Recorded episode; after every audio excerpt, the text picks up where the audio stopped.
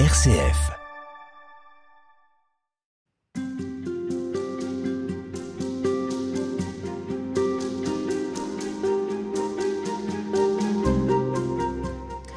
Frère Sylvain de Toc, nous parlons de la fête avec vous dans ces haltes spirituelles. Mais je me dis que si des, étudiants, par exemple, tombent par hasard sur cette émission, ils vont peut-être se demander euh, quel langage on leur parle là. Euh, en quoi est-ce que ça les concerne? Qu'est-ce qu'on peut leur dire à ces jeunes qui souvent euh, commencent à faire la fête le jeudi soir hein, C'est bien connu, le jeudi soir c'est là les soirées euh, festives euh, quand Oui. on, on est en école de commerce ou, euh, ou dans n'importe quel autre type d'études?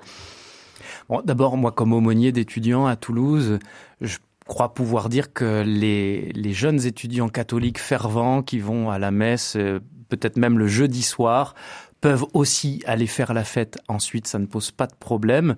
Il y a toute une école aussi de sagesse derrière tout cela. Il faut apprendre à se connaître, apprendre à, à savoir où sont ses limites. Mais c'est sûrement pas une bonne idée de priver ces jeunes gens de l'art de s'amuser.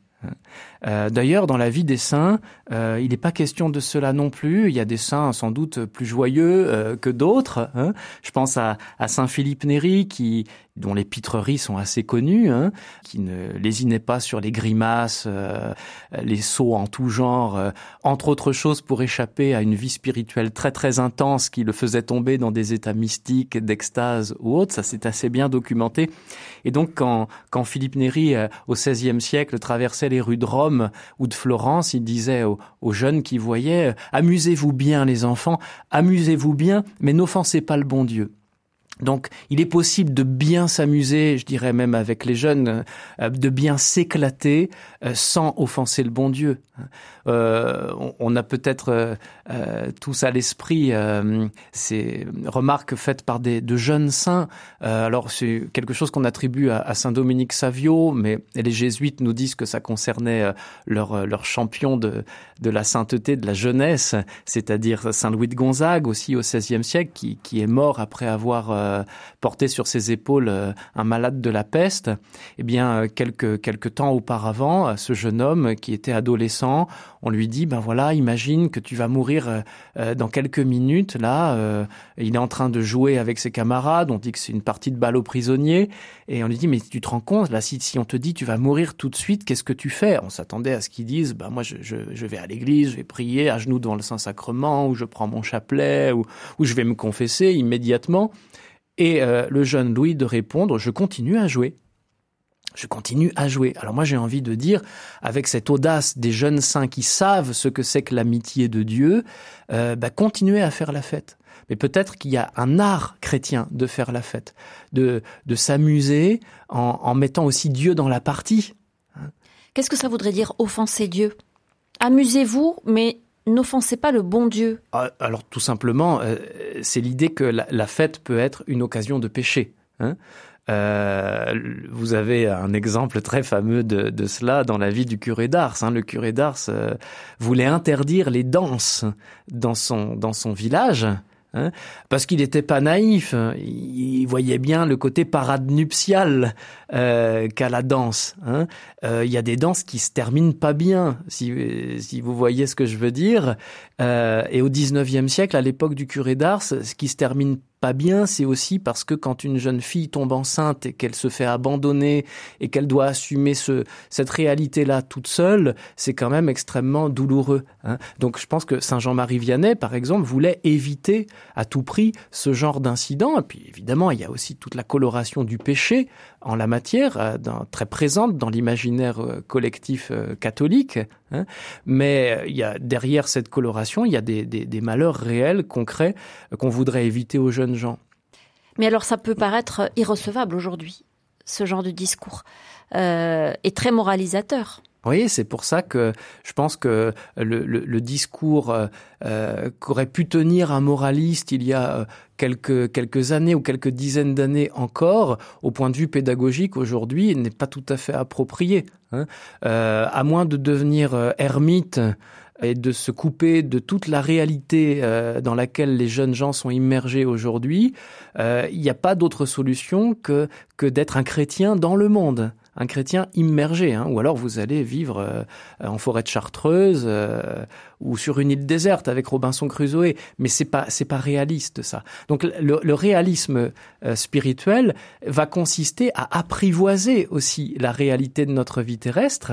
C'est quelque chose que j'ai beaucoup développé l'an dernier dans la gloire des bons à rien. Apprivoiser ce que nous sommes, apprivoiser notre histoire, apprivoiser l'épaisseur de notre humanité, mais aussi donc apprivoiser la fête.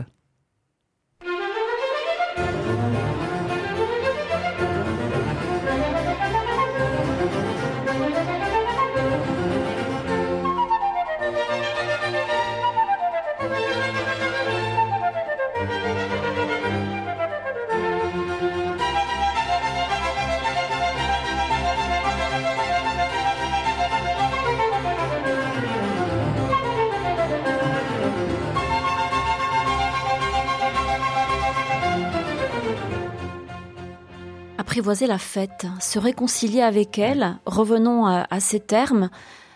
Qu'est-ce que vous entendez par là? Bah, j'ai, forgé euh, dans mon livre cette expression se réconcilier avec la fête d'abord parce que comme on le disait précédemment, euh, chacune des paraboles de la miséricorde en Saint Luc s'achève par une fête. Donc on fête la réconciliation. Hein. Ça, c'est quelque chose que je trouve un peu dommage euh, dans les, les, célébrations du pardon, les célébrations de la réconciliation de nos communautés. On pourrait accentuer davantage ce côté festif. On est réconcilié avec Dieu, eh bien, on le manifeste. On le laisse déborder dans de la convivialité, dans une joie de vivre, un moment heureux, festif qu'on va partager ensemble. Donc ça, c'est fêter la réconciliation. Mais on peut renverser aussi les curseurs et dire bah, se réconcilier avec la fête parce que précisément, c'est ce vers quoi nous allons. Et là, si je reprends ma casquette de, théologien, nous sommes sortis des mains de Dieu, hein, qui est en lui-même une fête éternelle. Ça, c'est une image qui peut paraître un peu, un peu décalée, un peu déplacée pour nos auditeurs, mais elle est tout à fait classique en réalité, chez les pères de l'Église, chez les saints, euh, chez les mystiques. Donc nous sommes sortis d'une fête éternelle qui nous a façonnés et elle nous a façonné cette fête pour y participer. Nous sommes façonnés par Dieu pour participer à sa vie divine. Hein. Ici, nous sommes à Lyon, nous sommes euh, place Saint-Irénée, euh, donc à, l'ombre de, de, ce très grand saint et de ce docteur de l'Église qui nous l'a enseigné au deuxième siècle d'une façon vraiment éminente. Dieu nous a façonnés pour nous faire participer à sa vie divine. Donc en reprenant des termes imagés, pour nous faire participer à la fête éternelle qu'il est en lui-même. C'est ça, se réconcilier avec la fête, c'est reprendre conscience de ce pourquoi nous sommes faits. C'est reprendre conscience du ou, en prendre conscience tout court d'ailleurs. Oui, ou en prendre conscience tout court parce que c'est peut-être pas si évident que ça dans l'imaginaire collectif. Hein. Euh, nous sommes faits pour le bonheur qu'est Dieu. Hein, pour partager la vie bienheureuse de Dieu. Dans quelques euh, jours, nous fêterons la Toussaint. C'est une liturgie dans laquelle est martelé euh, un, un maître mot par Jésus dans l'évangile des béatitudes. Heureux, heureux, heureux, bienheureux si vous préférez. Hein. les saints du ciel, on les appelle traditionnellement les bienheureux. Ben oui, ce sont des gens profondément heureux, qui se réjouissent, qui se réjouissent en Dieu, qui se réjouissent de la joie même de Dieu. Et c'est sûr qu'il faut qu'on redécouvre quelque chose de cela dans la vie chrétienne. Donc redécouvrir cette dimension, c'est ce que j'appelle se réconcilier avec la fête. Et pour ça, il n'y a pas besoin de forcément de débordement, il n'y a pas besoin de passer les limites et de tomber, sombrer, disons, dans des, des, choses euh, qui non, non. Bien sûr. figures en quelque sorte. Bien sûr. Bah, il n'y a pas besoin de pécher pour euh, découvrir euh, le bonheur d'être aimé de Dieu. Hein. Mais il faut quand même aussi avoir à l'esprit que s'il n'y a pas suffisamment de convivialité dans notre vie chrétienne, c'est difficile d'incarner cette dimension-là. Alors, voyez, je vous parlais de mon euh, ministère d'aumônier d'étudiants. Dans la pastorale des étudiants, et d'ailleurs plus que dans la pastorale des étudiants, dans la pastorale tout court, on parle des cinq essentiels, donc des différents pôles à honorer dans la vie d'une aumônerie, d'une communauté chrétienne. Eh bien, l'un de ces cinq pôles, c'est la fête, c'est la convivialité. Hein. C'est pas un, petit accessoire comme ça qu'on surajoute euh, de temps en temps dans l'année. Il faudrait que dans chacune des réunions euh, qu'on organise dans l'Église, cette dimension-là soit honorée. Alors après, il y a des curseurs. On, va plus l'honorer, par exemple, à Pâques que pendant le Carême. Hein, vous comprenez bien. Mais dans la vie d'une communauté chrétienne, il n'y a pas que la prière, l'évangélisation, la formation intellectuelle, euh, la vie caritative. Ça, ce sont les autres grands pôles. Il y a aussi cette polarité de la convivialité. C'est parce que c'est pas une convivialité factice, c'est vraiment l'expression du bonheur, de la joie, de se savoir aimé de Dieu, de se savoir sauvé par lui. Et cette joie, on a envie De, la communiquer aux autres, tous ensemble. Et de la partager, parce bah que par définition, on ne fait pas la fête tout seul en principe. Non, on fait pas la fête tout seul. Hein.